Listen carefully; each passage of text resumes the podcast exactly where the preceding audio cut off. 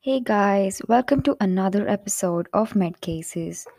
Before we start with today's case, um, I thought I, w- I would discuss a few things I missed out in my previous episode of um, iron deficiency anemia. So, the first thing I would like to say is RDW. Well, I didn't say it right the last episode. It stands for um, red cell distribution width. So, it is basically the distance between the two RBCs. Well, the second thing I would like to discuss is hemic murmur. Alright, so I said hemic murmur is not due to a valve defect, but it is in fact due to anemia. Well, it is seen in cases of severe anemia, um, usually seen in the apical or the pre- precordial regions in cardiac auscultation area, and it is a systolic murmur. So the probable mechanism for this is the dilatation of the mitral ring or sometimes even the tricuspid ring. So, this would lead to a relative insufficiency in a mitral valve or a tricuspid valve. Again, this is not due to the valve defect. So, this is a functional murmur. Sometimes it is, I've also read that there is a diastolic murmur, which could be probably due to the dilatation of the ventricles, leading to relative narrowing of the valves. Again, this is quite rare, but the systolic murmur is quite common in severe anemia. Okay, so let's get to today's topic. Well, this is a lengthy one, so we're going to do it over two episodes just to make sure that the episode's not too long and and not boring, mainly. Okay, so today's case is a 10 year old child, B. She was brought to the clinic by her mother, who complained that the eyes of the child were turning yellow and the child has been getting tired easily while playing. The mom also said that uh, they have visited a physician before and the physician uh, for uh, the easy fatigability and she was given iron tablets oral iron uh, tablets for the symptoms but she found no improvement. Apart from these two symptoms she has no other complaints no itching uh, no greasy stools. Her diet has been the same. Uh, family history uh, gives a history of blood transfusion in maternal uncle but the details are not known. All right so we move on to her examination. So head to toe she has pallor she has icterus no lymphadenopathy edema or cyanosis so the only two positive signs are pallor and icterus on examining her systems, respiratory, cardiovascular, and uh, central nervous system were normal. Abdominal was positive for hepatomegaly and splenomegaly. Right, so we have her HP. So we now have to move on to her labs to find out what she actually has. Okay, so let's break down her symptoms. Now she's complaining of easy fatigability, So that would most commonly be anemia. So let's do a CBC for that. Alright, the second symptom she had is icterus or jaundice. So we must look for her liver functions and we do an LFT liver function test. Alright, and in examination, we also found enlarged spleen and enlarged liver. So we need to do something for those as well. So enlarged liver, again, liver function test would cover it. For enlarged spleen, uh, one of the most common causes for enlarged spleen would indicate it overfunctioning or hyperfunctioning.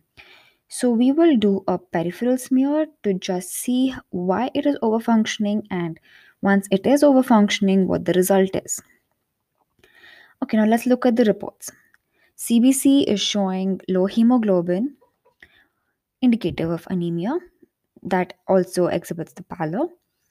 Then we look into the red blood cell count. This time it is normal. Okay, so normal RBCs with low hemoglobin. And we look at the RBC indices. Okay, so we have a low MCV and a normal RDW. Okay, just we'll move on to the next lab before we uh, comment on these. Peripheral smear is showing a microcytic hypochromic picture, and this time it also has target cells. Okay, so based on these two labs, we know that this is anemia, but we still have no idea which type of anemia this is.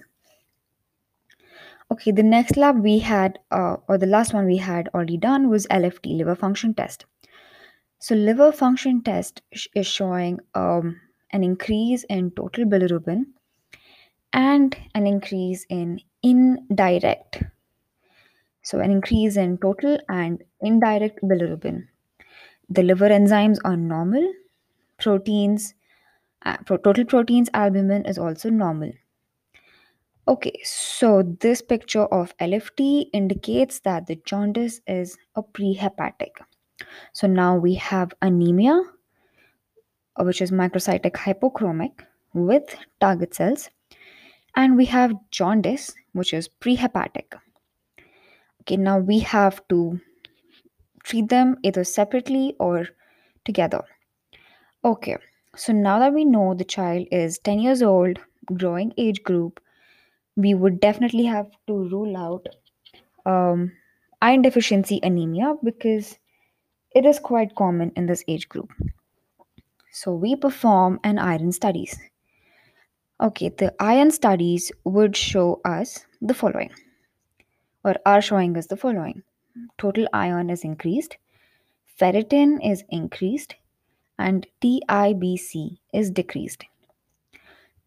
Okay, if you remember from the previous episode, um, in iron deficiency anemia, you're supposed to be having a low iron, low ferritin, and a low T and high TIBC. But in this case uh, scenario, it's the exact opposite. So this is not iron deficiency. Okay, now that we know this is not iron deficiency, that also explains why she is not improving with oral iron oral iron tablets. Okay, if we put together all the other symptoms like anemia, jaundice, with splenomegaly, it could also be a hemolytic anemia.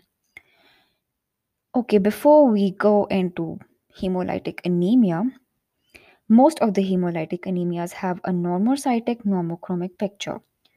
Most of them, not all of them. So we have to first of all prove that this is or not a hemolytic anemia. So we have to do um, three tests at least haptoglobin, LDH, and reticulocyte count. So haptoglobin is decreased, LDH is increased, and reticulocyte count is increased. Okay, now this indicates that it is a hemolytic anemia.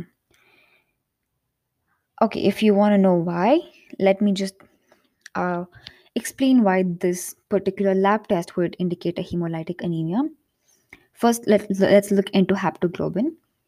So, this is a protein synthesized by the liver, and when there is hemolytic anemia, iron is released or heme, um, heme part is released into the blood, which binds to the free haptoglobin to form a compound. So, if it is hemolytic, all the compound is uh, all the free haptoglobin is used up and hence there is less free haptoglobin in the blood which shows as a decrease in haptoglobin in hemolytic anemias. Ldh also has a similar ldh is like an inflammatory factor which normally is increased in hemolytic anemia. Reticulocyte count. So as you know reticulocytes are pre-erythrocytes or stages before the erythrocytes are formed and released into the blood. So, if there is an increased destruction of RBCs, the bone marrow tends to overproduce it and put it into the system as soon as possible. And hence, we have a higher reticulocyte count. Okay, now that we know that this child B definitely has a hemolytic picture in her scenario, we need to find out what is causing the hemolysis.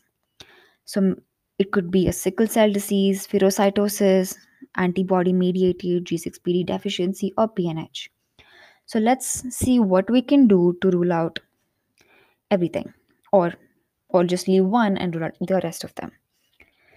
Okay, so Let's see. Okay, if you're thinking about sickle cell disease causing hemolytic anemia, um, peripheral smear should show sickle cells, but here we only have target cells, so this is not sickle cell disease. Hereditary spherocytosis. Again, the peripheral smear should show, show spherocytes, and in this scenario, it's not. PNH, no hemoglobinuria as a symptom. Antibody mediated, which could be cold or warm agglutinins. For this, we do a Coombs test. So we did a Coombs test and it's negative. So this is not antibody mediated. Another one could be G6PD deficiency, but again, if it is G6PD deficiency, peripheral smear should show Bite cells or Heinz bodies, which are again a cause because spleen tends to recognize these abnormal cells or the Heinz bodies in these abnormal RBCs and tends to bite it off, and hence we see bite cells. But in her, in uh, the patient B's peripheral smear, there, uh, there is no, there are no bite cells or Heinz bodies. So we have ruled out all of these. Now, if you combine the CBC, TIBC's hemolytic picture, there is another cause which could fit into all of these. That is thalassemia. But we need to confirm it. So what we have what should we do to confirm this? Well, we have to do a hemoglobin electrophoresis. So why do we do hemoglobin electrophoresis? So it is a normal phenomenon for our body to adapt to anything which is abnormal. So once we have abnormal hemoglobin in our body, the spleen is trying to remove those abnormal cells, and hence we and, and we're seeing hemolysis and jaundice. But we still need RBCs to carry the oxygen to the rest of the tissue so, so the body functions properly. So our body naturally try, tends to overproduce other forms of hemoglobin, including HbF, HbA2, and let's say in this case simulation, both of them are high. So this proves that this child has um, thalassemia, most likely beta thalassemia. I will get to it in the next episode. Now, to also confirm and determine the type of thalassemia, we should do a genetic study. Um, so, this a genetic study would confirm the diagnosis that this is a thalassemia, and it would also differentiate if it is alpha or beta thalassemias, along with its subcategories like thalassemia traits, majors and minors, Bart's disease. So, a genetic study would definitely help us do that. All right, so this is how you would evaluate a person with anemia, more likely to have a hemolytic picture, and how you would rule out other hemolytic causes from thalassemia. As you can see, thalassemia is not the first thing which would come up in our differentials because we need to rule out other possible causes which are easier to perform and see. Okay, apart from these tests, there are a few more investigations which we have to do for a thalassemic patient, but we will discuss about it in our next episode along with our management. Until then, see you all. Have a nice day. Bye.